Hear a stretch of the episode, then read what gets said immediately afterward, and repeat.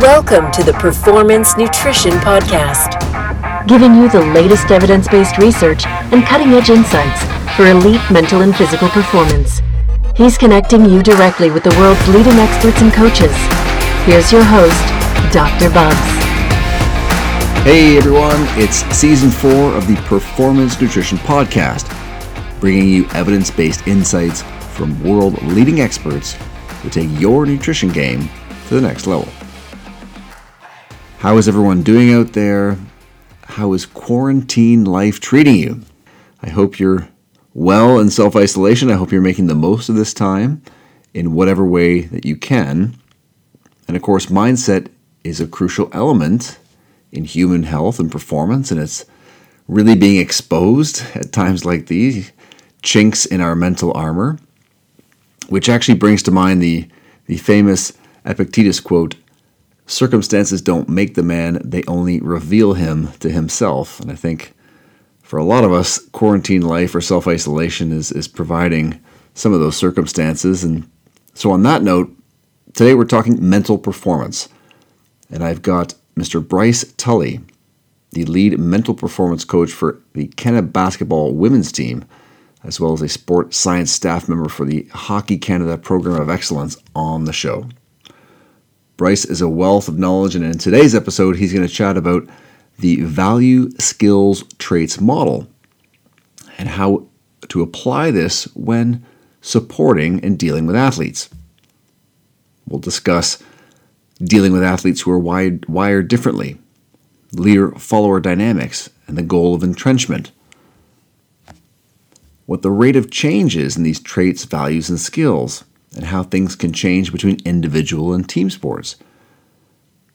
Bryce also talks about the difference between rules versus values and why that matters, and of course, the power of stories. You can find the links and the podcast summary in the show notes at performancenutritionpodcast.com, season 4, episode 8. And if you're interested in more on the topic of mental performance, then you can circle back and check out season 3, episode 24 with Dr. Igor Grossmann, talking intelligence versus wisdom in resolving conflicts.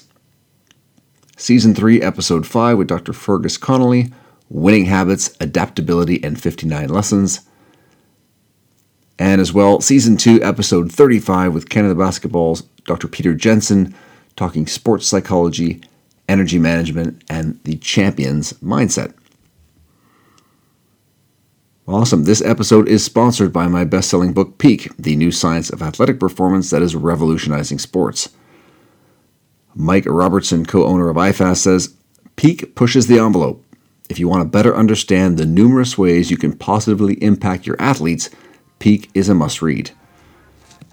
You can check out more of those expert blurbs at drbubbs.com forward slash peak. And if you want to share some feedback, please do use the hashtag GoPeak on social media and please remember to tag me in at Dr. Bubbs on all social platforms. All right, let's do this. Season 4, Episode 8 with Mr. Bryce Tully. Enjoy.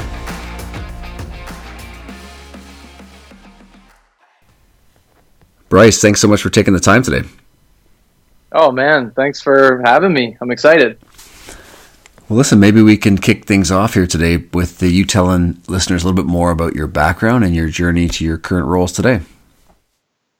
Cool. Um, yeah, so I'm a mental performance coach. Um, I work as part of the um, Canadian Sport Institute Network. So basically, you know, I work as a sports scientist um, alongside lots of other colleagues who service our national teams here in Canada. Um, primarily, I work with our women's national team in the sport of basketball, so I'm spending a, a, ton of time with them. I'm, I'm fully integrated with that team, so I, I go everywhere they go and connect with the athletes quite a bit in between phases and in between competitions and um, anything that needs to be done in, in the um, psychology space in, in, that program, I take the lead on that. So that's been a really cool experience. Um, so far, I kind of hopped on there after uh, the Rio Olympics in 2016. So, pretty much four years now I've been involved um, with that group. Um, other than that, you know, I, I do spend. I have gone to multiple World Championships with different Hockey Canada groups on the men's side. Um, I've gone to multiple World Championships with our canoe kayak national team. Um, and then, you know, obviously, aside from that, lots of things more locally and and work with as many people as I can to keep mastering the craft, I guess. But um, yeah, that's that's kind of what I do. Um, I have a master's degree in kinesiology, well, a master's of science in, in kinesiology from Dalhousie University, and, and my thesis was focused on sports psychology and things like attention and imagery. So um, definitely not a super skilled researcher, more of an applied person. So I hope that's a, a welcomed perspective on this podcast. Absolutely, man. Absolutely. I mean, uh, knowledge so, applied is, is what we're after here. And, you know, right. Um, you know, you'd, you'd sent over the schematic there, the model around this intersection between values and skills and traits. And I'm going to mm-hmm. put that up in the show notes so people, listeners, have a look at that even before this conversation to really orient yourselves. And so, Bryce, maybe to kick things off here, you know, where should we start in this model to start to unpack things? You know, we're going to touch on each of these factors, but where's a good place to start between the values, skills, and traits uh, when we're talking mental performance?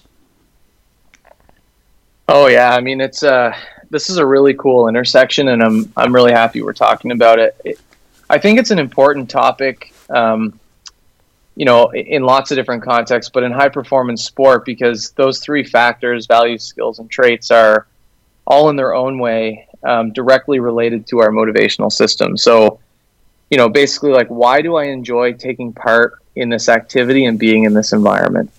When you start there and you, then you kind of trace it back, it, it's always really connected to not just one thing, but those three things. Um, and you know a little more specifically i think those three factors are in my opinion at the core of all cultural breakdowns or all um, you know cultural mastery in a way so um, you know if there's ever something that's really gone astray in a team culture and that could be the players or the staff or the organization um, as a whole it normally traces back to these three things because in the end it's just humans working together and all humans have values that are really meaningful to them, but not the same as everybody else. All humans have traits that are um, really distinctive, but not you know the same as anybody else. And everyone seems to be on a different um, spectrum in terms of the skills that they have, both mentally and physically. So I think they're really important. All three of these things play a huge role in in performance. Yeah, it's interesting to see when we look at these intersections.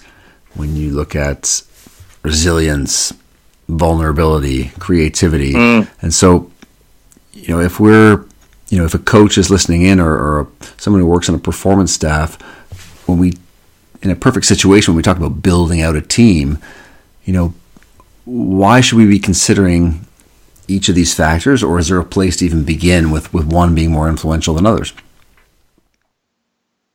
Yeah, it's it's a really great question. Um,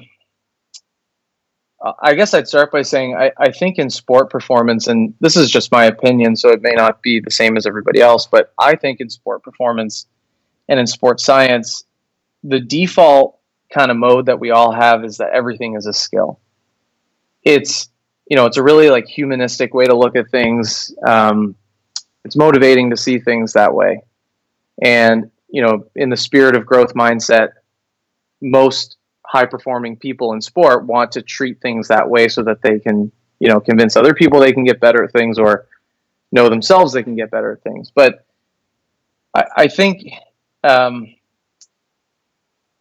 just by, you know, the nature of how people work together, this default view ends up making our lives much harder when it comes to things like culture and social dynamics. And culture and social dynamics are you know, it, it's like it's like water. Like water takes the the shape of anything you pour it into.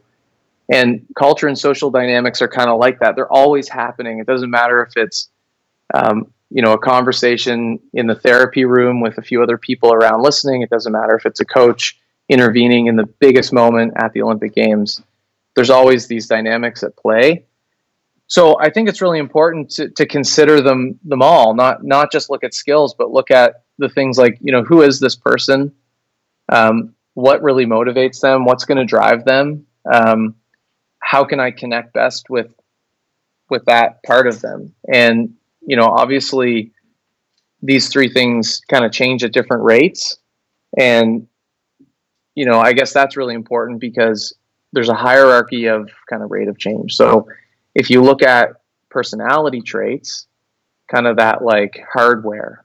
If you look at personality as hardware, those are like built in, mm-hmm. um, really inherent inner things that they're going to take a really long time to change. Like it, you know, if you set out on a mission as a as a coach or as a, as anyone trying to work with somebody else to change someone's personality to better fit your personality, that's a really tough task.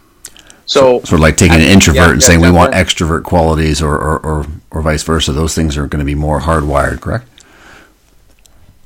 Absolutely, yeah. I mean, it's you know, I, I've seen this so many times where people get so frustrated trying to work with somebody else because they're just wired differently, and this is where this cool intersection happens. Is the skill of empathy, which is an emotional intelligence skill, has to become really, really relevant if two people who are wired completely different are going to work really well together. Mm-hmm. So I'll, I'll give you an example of that that just kind of recently came up. So as part of our um, Tokyo pursuit, um, we've done a, a, thing called Strengths Finder. So a lot of the the athletes and staff have done this personality. It, I guess you, you'd mostly look at it as a personality traits finder.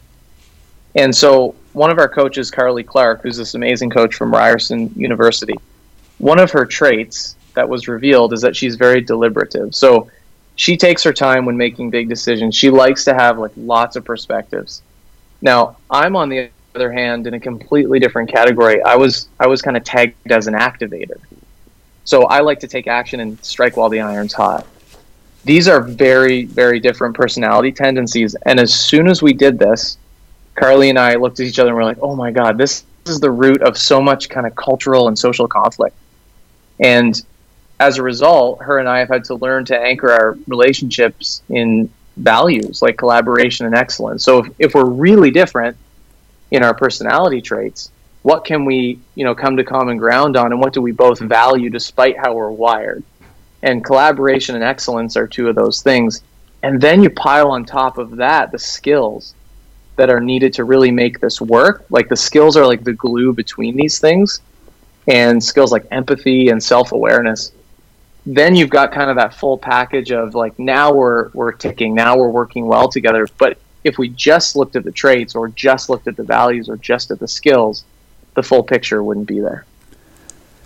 Yeah, so many great things to unpack there. I mean, maybe if we start with that culture side of things, um, you know, from an evolutionary biology standpoint, talking with guys like Dr. Andrew King at Swansea University, he talks a lot about animal models and how you know this leader follower dynamic and if we get enough leaders then then that sets the quote unquote culture and then every you know mm-hmm. everything, everything, moves smoothly and of course if we transition that to sport we have you know the New Zealand All Blacks or back in the early 2000s the Boston Red Sox with the the no dickheads rule right it was like you could mm-hmm. for, for every kind of I don't I forget if it was maybe four to one. For every four, you need four quality guys to offset that one personality that might start to to pull things in opposite directions. And I found it fascinating because Dr. King would talk about um, meerkats. I think it was that would mm-hmm. they would actually forcibly evict a member of their group that was not behaving in the way that was you know appropriate for that group, which I thought was I thought was fascinating.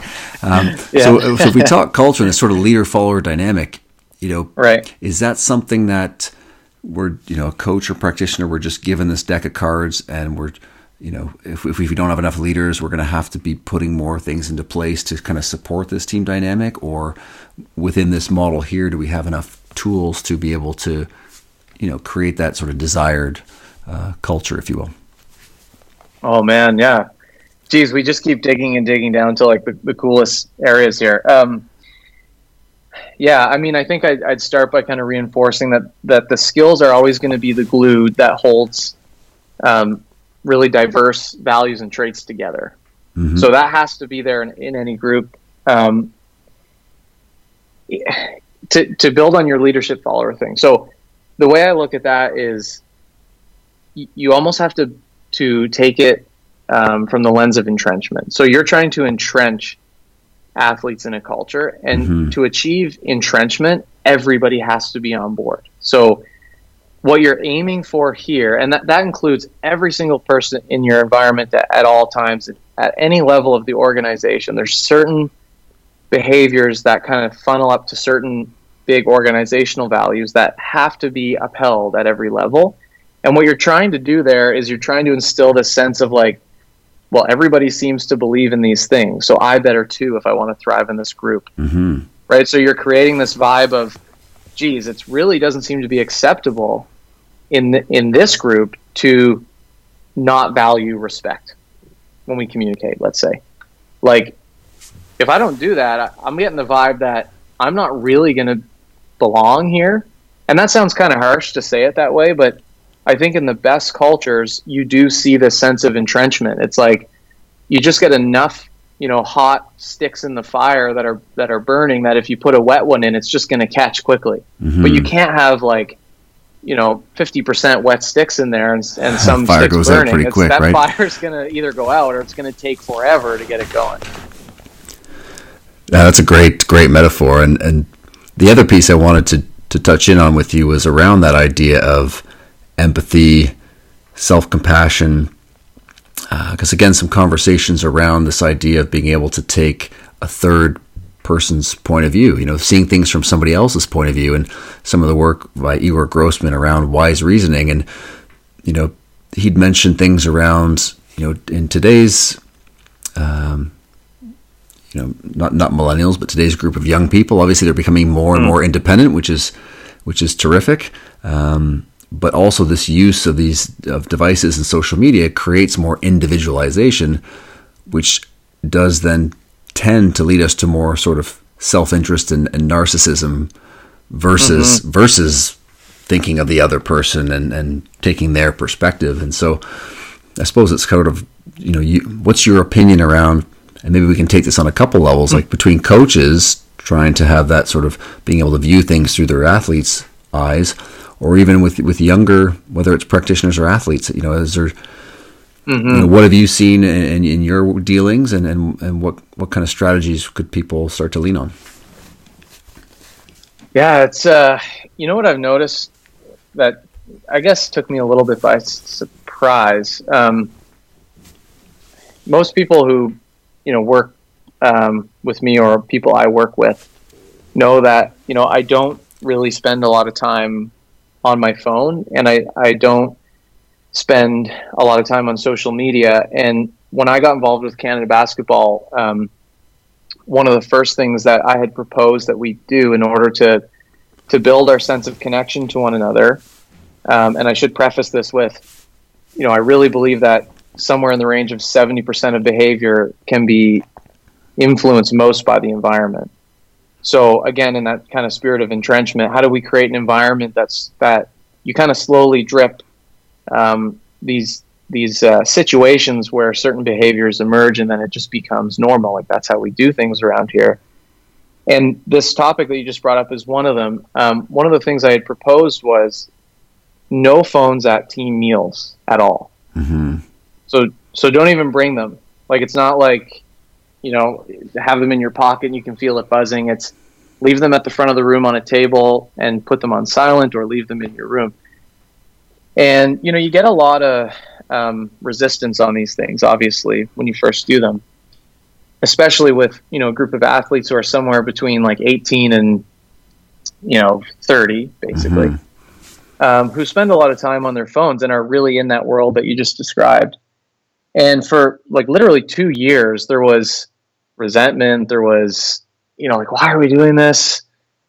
And then slowly but surely, you could start to see things change, and you would see, you know, we get in the on the bus to go to practice, and people are continuing on a conversation that started at lunch, and then we get to practice, and the players, you know, have these funny ideas for how to do like a game and warm up that came up at dinner, or and so it just starts to really, you know, gain some traction, and then the really cool part of this was we we went to a, a world championship in Spain, and we went to the the meal hall where kind of all the teams were eating in the hotel, and there are some moments where all the teams are eating together, and you look around, and these teams are buried, like they're just buried in their phones. They're not looking at each other. They're not talking.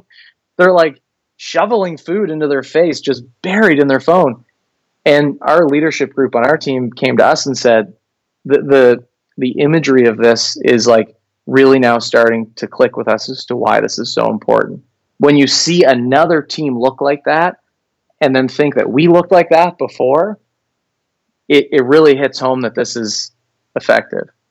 So anyway, that kind of went on a tangent around the, the phone piece. Um, but the thing that I'm really surprised by is there's kind of this modern push, modern um, coaches coming into the mix who use their phone so well to better connect with their athletes.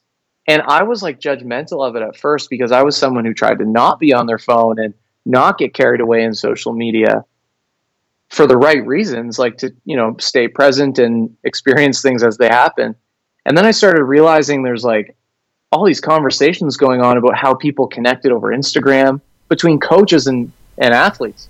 Mm-hmm. And I was like, oh my gosh, like I'm I'm actually missing out here like the coaches who are riding this wave and doing a good job of it are better connected with these these athletes than I am. So it's, I mean, that's the direction I think it's gone um, more than anything else. It's such an interesting topic too, isn't it? Because it's like you said, it's almost on a knife's edge of we want to be able to be in this world and connecting. Because again, most athletes and young people are going to be. This is how they communicate, right? Just on the phone, and oh yeah, so we want to be part of that. But then at the same time, there are these these these negative repercussions to to this, and so you know, I'm when mm-hmm. you see teams like um, you know the head coach of the Arizona Cardinals deciding that we're going to have every half an hour, you know, it's a phone break for the for the athletes. You know, in your opinion, you know, I guess where's that balance between allowing us to use a language that the athletes are communicating with and then leverage that but then on the flip side of just, you know, um, sort of giving mm-hmm. in, for lack of a better term, to to what these you know individuals are doing, you know, at, at a mm-hmm. cost. Mm-hmm. You know, wh- where's that? Uh, obviously, a difficult question to answer, but you know, in your opinion, kind of where is that? Where is that maybe sweet spot of of how we can um, enable those conversations without them taking over because it is you know once it gains momentum you you end up with everyone at the dinner table looking at their phone. Mhm yeah it's a it's a really big one. Um, I, I have seen what you're referring to. You know i've seen these articles on, on nfl coaches saying that they do 20 minutes of video and then there's like a 10 minute phone break. And i've i've also heard people compare it to you know, on a more biological level to smoking or other addictions? And how do you think your people would perform if you, you know, if they if they were smokers and then you just made them quit when they came to training camp? Mm, Which is, yeah, I, I, think, a, a, a really dramatic, yeah, way to look at it. Um, I think it's a balance. Um, I don't think there's there's any. It's a lose lose if anyone dives in and goes, "This is just you know we're just taking we're just taking your phones the entire time, and we've put all these really strict rules on when you can use it. And I, I don't think that's um, severs that connection and, pretty quick, right? Yeah, I think it, it breaks down. It, it basically is like this symbolic moment of like, you don't get me. mm. Like if you put yourself in the athlete's view and the way that they perceive, you know, this means of communication, and then you kind of put that beside this notion of we want to create um, an environment of of belonging. Like, you know, we want to create an environment where people show up and we feel like we have a lot of things in common, despite the fact that we're not all the same. And I think that that's a big one in the sense that it, it sends a message of like, I don't know if you understand me. And I've seen athletes kind of dig their heels in on that and just never turn the corner. Like they they think it's unrealistic or they think it's over the top and they just never turn the corner. They they never get to that point where they feel like it was reasonable or they saw the value in it. And, and this actually links back, I think, um, to like our you know our original um, core uh, topic on this podcast. And I'll just kind of link it back to that in the sense that it is very difficult to build a skill in an area that someone either A doesn't value or B is in it's in contradiction to their natural kind of neurobiological wiring. So if we look at that phone one as a skill, right? Like that's what the sport world would tend to do. It's a skill. We just need to teach them and educate and all these things, and then we'll build the skill of being more present or whatever. And, and there's some of that. But on the bigger picture, in every situation, I think you're going to really struggle to build, help someone build a skill if you don't consider where it fits in their value system and where it fits in relation to their natural wiring and natural neurobiological systems. That's just a fundamental rule that exists everywhere. I mean, it's as simple as like warm up. I've heard so many coaches complain about warm up. Like this athlete doesn't warm up seriously, they don't work hard in warm up. This athlete is not focused in warm up, they're talking to other people. Why can't they just warm up properly? And in, you know, almost every one of these conversations, we end up tracing it back to well, where did they learn this kind of notion of warm up? Like, where did that stem from? Mm-hmm. And I, when I think of that that bigger question, I, I, think of like some of Carol Dweck's work. She's the author of a book called Mindset, and she shares these really cool examples. That you know, one of them would be like um, the really gifted, quote unquote, gifted or talented um, students early on in their life basically get in the situation where they watch coaches and teachers um, give a lot of the other students who aren't as naturally gifted at something you know a lot of feedback and they they hear them saying like just keep working at it. Like just keep working at it to these other students. And so what they end up doing is like attributing hard work and feedback to being less talented if you're being told you have to work hard and if you're being told really anything like you're getting coached a lot you must not be as good. you must not be as good as everybody else. That's that's the environment that I've, you know, lived in for whatever, like 10, 15 years. So it all comes back to this, you know, when you look at some of these really gifted players and coaches being frustrated in warm up, it's like, well, maybe, you know, their value system got shaped by this Carol Dweck example or something similar to it. Yeah, I mean, that definitely rings true when you look at again, from a nutritional standpoint of just why certain athletes will gravitate in terms of things like compliance versus others. And oftentimes there's a component of, of just the natural level, skill level of an athlete and, and, and how that's associated with compliance. And, and Bryce, if we come back to the values, skills, and traits, as you mentioned there, if we look at, mm-hmm. you know, the, I'm sure coaches and practitioners and docs listening in, you know, if we think of the rate of change of each of these factors, you know, how long might it take to influence some of these, and are some, you know, going to be quicker timelines than others? Oh yeah, the the actual rate of change is something that I really haven't found like a firm answer on that. To be perfectly honest with you, but I, am very confident. Um, you know, in an, I'm very confident in an evidence based way that personality is going to be the longest rate of change for sure. That one is is really difficult. There's new research now that is suggesting that you know one of the big five personality traits is openness or openness to experience, and they're now showing that there's some you know daily habits and skills and things that you can build in that do influence someone's scores on openness to experience. So they can be influenced it does take a really long time, you know, like years to, to kind of couple a personality with uh, different values and some skills to help shift that natural wiring. Years. Um, the the values is kind of the middle one. So I mean, values, just just to jump in there. I mean, yeah, that's yeah. an important, really important point, isn't it, for practitioners, coaches? I mean, mm-hmm. this is something that's going to take years to shift. And so, if you think that in one visit or one preseason or one season we're going to dramatically change, you know, this is just very unrealistic and, and sets up a situation where there's going to be, you know, roadblocks and likely failure, right?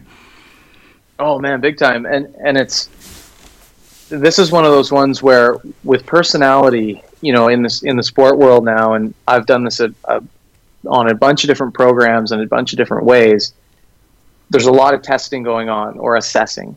So, you know, we've done multiple personality assessments with our senior women's team because the, the philosophy there is to meet them where they are. Let's meet each other where we are when it comes to, to personality. So you could do something like the Strengths Finder, or you could do something like the test of um, attentional and interpersonal style. And those things, you know, are generally viewed as like hardware, right? Like it's like the mm-hmm. difference between hardware and software. Like software is what coaches are used to working with because most, you know, motor systems are more like software. Coaches feel and they get a lot of feedback that suggests if you're a really good coach, you can you can make difference um, on people's technique, their tactics, their shooting in a pretty quick amount of time. I mean, we have players come in on day one, and then two, maybe three weeks later, we've you know shaped an entire or shifted an entire group of people to play completely different tactics than what they were doing before, to use different skills on defense. Like you know, the, that's the timeline on skills. Um, so again, like personality, meet them where they are. Skills, yes, you know, if if you're if you're skilled in, in your craft of coaching it, you can get good change. And then values are kind of in the middle. And values are in the middle in a kind of a complicated way because you've probably seen lots of different examples. You've already listed a few, like the All Blacks, where the, val- the, the organization bases its culture on values right? So the organization is, you know, coming up with its core values. And then anyone who comes into that, you know, is really expected to learn um, in a way what the behaviors are that, that meet the, that kind of funnel up to those values. But if your values really don't align with it, like this happens all the time. Like people, like this is like a retention issue in jobs. Like if, if mm-hmm. values don't align, people are really serious about their values. So if they don't align, sometimes it just doesn't work out. And and that's why I think it's such an important decision for coaches, um, or any leaders for that matter. You know, you got to look at the timeline of these things and go, what hill am I really willing to die on? Like, are we trying to change something that needs to be better next week? Because talking about you know their introversion in meetings and team settings is probably not the way to go. Like for one, that's going to be the most threatening thing for them because we're challenging who they are at their core. And two, we know that that takes years to change. So we have to try and look at the skills in that situation and, and start to figure out how can we build some glue in the skills between my personality and their personality and our values and their values. That's so interesting. And, and Bryce, when we think about kind of individual sports versus team sport, where we have a lot of teammates who are going to influence this leader follower, this culture that we're building along with the coaches, versus a sport like golf or tennis or canoe kayak, where you you know you've got mm-hmm. more of mm-hmm. a single coach on athlete interaction. You know, any um, insights there, or perhaps you know experiences that you've had that that highlight any kind of you know major differences, mm-hmm. or even you know perhaps some insights from one side that we could bring to the other. Oh, it's such a big opportunity in this space when you've got a one-on-one relationship. So if you've got you know just really one coach and then one athlete who are working together towards something really special and that happens in canoe kayak kind of like personal coach in a way mm-hmm. you've got this incredible opportunity to basically you know spend time on this weekly even daily if you're really committed to it because it, it's going to be the gateway to your success in the end. Like if you if you guys don't work on this, this would be my you know suggestion. And when I'm in the situation as kind of the third party working with a team that's an athlete, a coach, and myself, when we're in this situation, we have to invest in this because when it comes down to it, how you guys work together in the most difficult moments that we're going to experience, which lie ahead of us, is going to dictate our performance in that situation. So if it's just the two of you, we can go all in on this. We can figure out exactly who we can do the personality testing. We can do a values identification. We can talk about the skills that will help glue all this together. I think you got to go all in in that in that situation. Now, when you start adding people to the mix, that's where it gets really complicated, and that's why we build these like colorful maps of um, we build like a personality map. So who, who's more introverted, more extroverted, and then that dictates how you choose roommates on the road. That you know the, the, you're choosing your leadership group. There's a whole range of um, kind of ripple effect, I guess, of, of that in a team setting.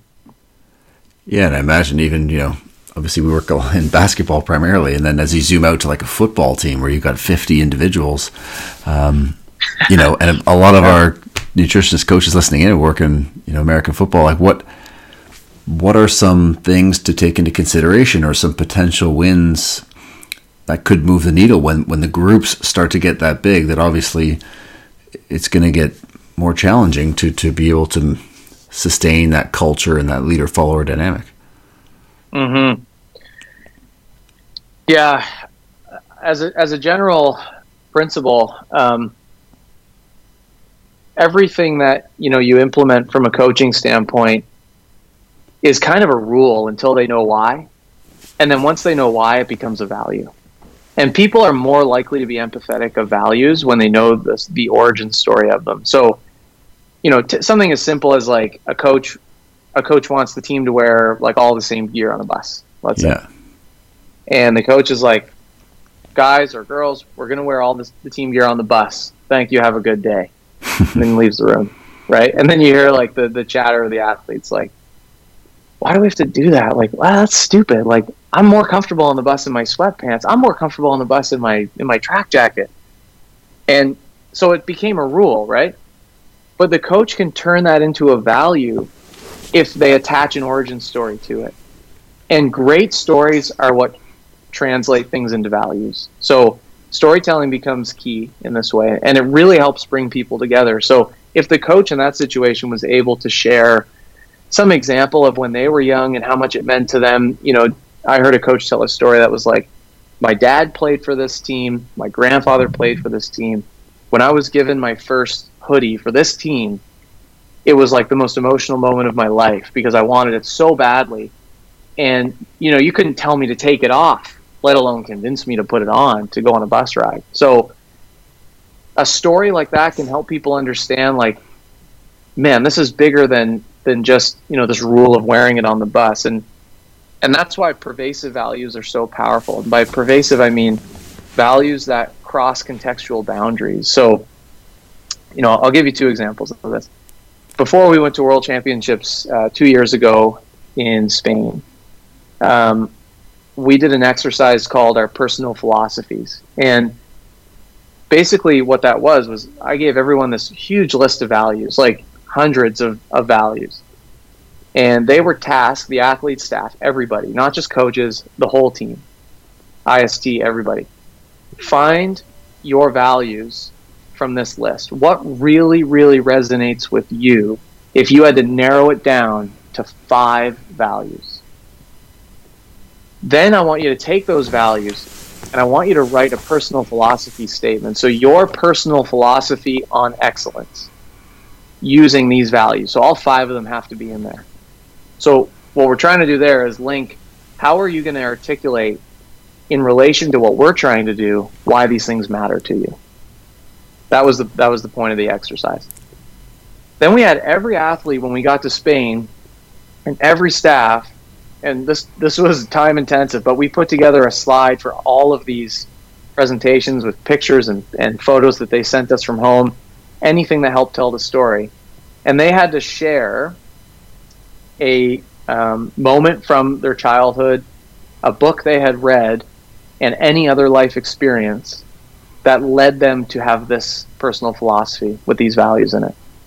And we thought it was going to be pretty good, and it turned out to be like unbelievable. Like the first three people who went on day one, all everybody cried like, right away. It was like this moment where you know my my dad or my grandfather or someone you know taught me this or showed me that, and then you know this book that I read and then this other life experience. When you package all that together, it was like, man, there's some powerful stuff. People shared things that we would have never ever found out. This is important because if someone on the team says, "Well, I really value respect," and someone else on the team is going, "Oh, I'm so sick of people saying respect. Like it's such a fluffy, soft environment. Let's just go win." Like, mm-hmm.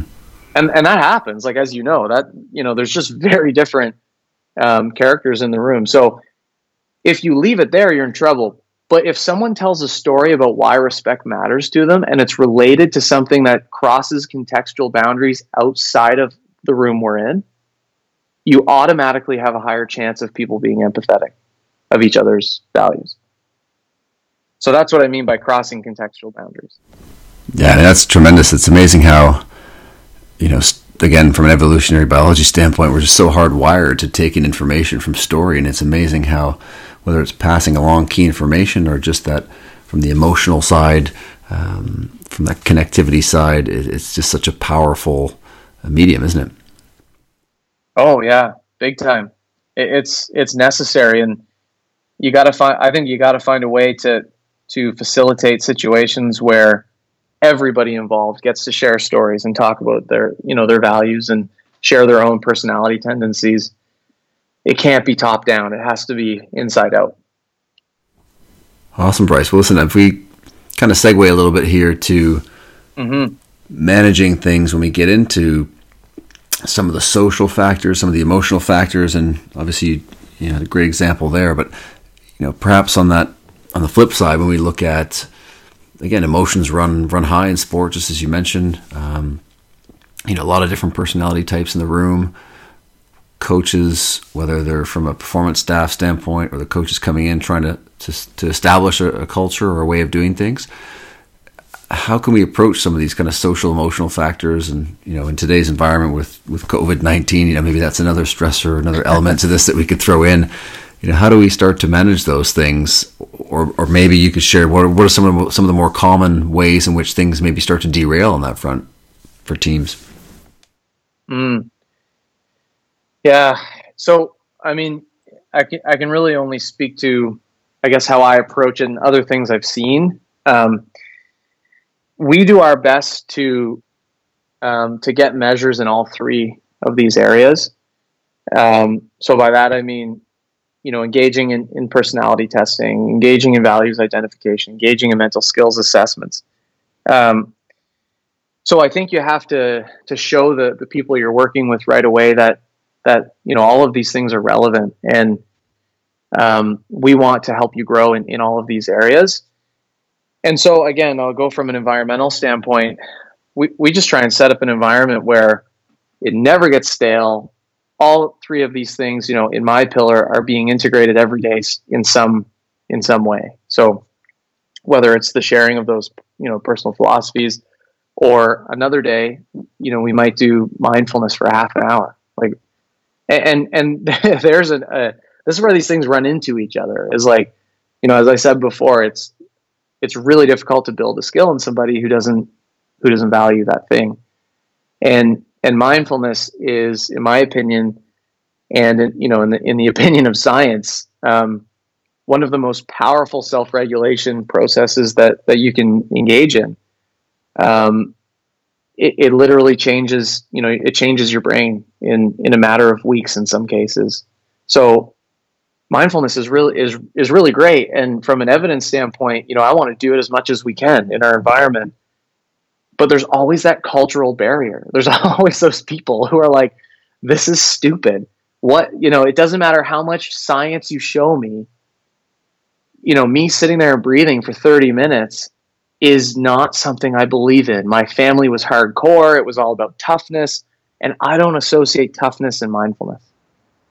So that like these things are just constantly kind of like running into one another. Mm-hmm. And then you have to try and, you know, execute some strategies to what a lot of people call, you know, buy-in, um, you know, to, to help influence or, or kind of like, I guess, just kind of uh, funnel these people to this, to this place where they first, you know, they'll start, res- they'll start in a place of resistance. I resist mindfulness. There's certain behaviors that go with that then they'll move to a place of um, like tolerating or acceptance. You know, I I'll do it, but I don't believe in it. I'm not getting anything out of it. And then you're trying to get them to that place of mastery, um, where you know it's like I see that this is helping, and I want to improve at this skill in and of itself, as well as the things that this skill is is helping me improve on the court. So, in in the spirit of you know your your opening question there, I think mindfulness is a is a really key key one. We we spend a ton of time on that. Um, the, the other one I would say from a skill building standpoint that I've found to be really effective is mental modeling. So by mental modeling, I just mean presenting people with some simple model that shows them how these things work that is undisputed. So we use a mental model for emotions. And there's just certain players I just could not tap into um, for the longest time. And then when you present this mental model and, and talk about it in its stages, and then get them to share, you know, kind of their own story in each of these stages of this model, it becomes really difficult for them to go, no, that's not me. Right? It's like, well, sure. this this is all of us in a way. so th- those would be two big ones. Mental modeling I find really effective. Anytime you can apply a model to something, um, that simplifies it into its into its phases or stages or steps is is a positive thing. That's terrific. Yeah, two great strategies there. And I remember uh, an anecdote that uh, someone had shared a few years ago at a conference talking about Mike Boyle back when he was the strength coach for the again the Red Sox back in that time, and you know Big Papi wasn't into the into the warm up routine, and it was impacting the ability of the other players to sort of do it. And he, you know, he took him aside and said, "Look, I know you're, you know, I know this might not be your ideal way, but you know, if you could just pretend like you're into it, everyone else will jump on board, or, or something to that effect. You know, he just he, he yeah. sort of let him know that look, this is important for everybody else, and I know that you're not, you know, that geared up to do it, but if you can. You know, if you can go through the, go through it with a little more enthusiasm, then we can get everybody else. And just that conversation, you know, like like a, a light switch off and on. Then he said, "Yeah, sure, no problem." And, and so it's amazing how uh, some of those things can then drive everything else, right? But uh, listen, Bryce, I appreciate you carving out so much time today. Last question for you is just around, you know, we're living in a time now where we were gearing up for Tokyo 2020, and now athletes all of a sudden that's not happening, and now it's going to be 2021. You know, mm-hmm. how does uh, what's the mental what are we dealing with here? Obviously, a lot of uh, emotions from athletes, but then how do we get athletes back on point, uh, you know, to, to go after a goal that was, you know, not there even months ago. Now they have to re- reshuffle and, and retarget. Yeah, for sure. And everyone's reshuffling in their own way. It's it, there's no um, cookie cutter, you know, a, approach to this. So it's very individualized. You know, some sure. people are had had really set plans in September. Um, in some cases to retire. So um, rearranging all those retirement plans. But I, I, think there's a lot of positives that are coming out of this, and you can train yourself to pay more attention to those to those positives. Um, you know, the skill optimism. Um, I view optimism as a skill. I think there's a there's enough behind this this term optimism to turn it into a skill.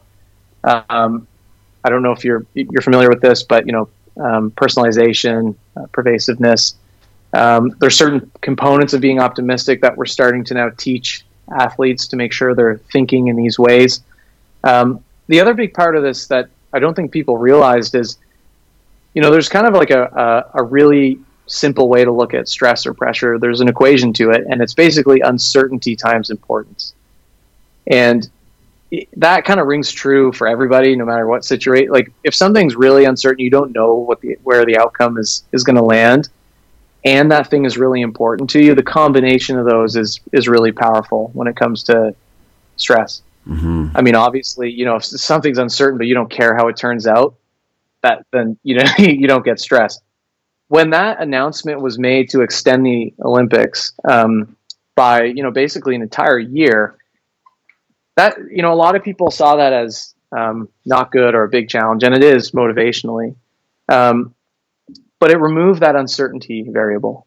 So you're left with this, you know, this this huge chunk of importance in your life, but at least it wasn't uncertain now. So I think a lot of athletes, you know, took peace of mind and being able to start to to think more concretely about when it is. Mm-hmm. Um, the, the one last piece I would add on that that I think is so important for um, all the athletes in this situation to look at is to, to find the opportunities. I mean, you know, it's basically, you know, a threat mindset or a challenge mindset or you know, some people call it challenge mindset, some people call it opportunity mindset.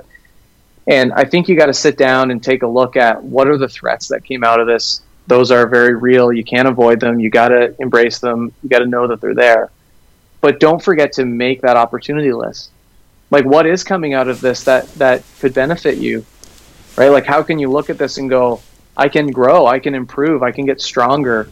Um, there's a lot of opportunity that's coming out of this, and I think we just have to lean into that, you know, as best we can. Um, the the motivation to train during the, the COVID isolation um, policies is probably the biggest hurdle. it's tough know, to shoot when you don't have a hoop, right? They're basically being asked to to turn their you know their homes into a training environment. So that's a really big challenge, and it's an it's not equal. Not everyone has has an equal opportunity to turn their home into a training environment. So those are some of the challenges, but certainly looking at the opportunities and, and understanding that the uncertainty part of that equation is has been resolved. And so now you can kind of, you know, dig your heels into knowing when the when the Olympics are going to happen. Amazing, Bryce. Listen, I appreciate you carving out some time today. Uh, tremendous, tremendous insights. Where can people stay connected with you and keep up with all your great work? Oh, great question. Um, I do have a Twitter account. Um, I'll go back to what I said about not being super active on social media. I'm just opening my Twitter right now to make sure I get, I get the account. Nice. Well, we'll um, put the um, link in the in the show notes for sure. Yeah, yeah. So, so my Twitter account is is probably the main one. Inbox in there, or you know, however you want to engage. Um, and then the Canadian Sports Center Atlantic is where you know all of my uh, my my profiles on there in terms of my role with uh, with that group. So those are probably the two main ones. Awesome, Bryce. Well, l- listen, looking forward to uh, seeing you in Tokyo 2021, right? You got it. All right, Thanks take care. So much for having me on here. Thank you for listening to the Performance Nutrition Podcast. You enjoyed the content, please subscribe on iTunes, YouTube, or your favorite podcasting platform to show your support. Also, a special note this summer, we'll be launching an online course centered around the work from my new book, Peak. So if you enjoyed the book and looking for a deeper dive into continuing education in performance nutrition, as well as continuing education units for strength coaches, dietitians, practitioners, then head over to athleteevolution.org. That's athleteevolution.org and sign up to our pre-sale list and you'll be the first to hear about when we launch this exciting course. Lastly, if you have any questions or want to leave a comment on today's episode, be sure to reach out on social media at Dr. Bubbs and fire away with those questions and comments. Thanks for listening, folks, and see you next time. The Dr. Bubbs Performance Podcast endeavors to provide accurate and helpful information to listeners. These podcasts cannot take into account individual circumstances and are not intended to be a substitute for health and medical advice from a qualified health professional. You should always seek the advice of a qualified health professional before acting on any of the information provided by any of the Dr. Bubbs Performance podcasts.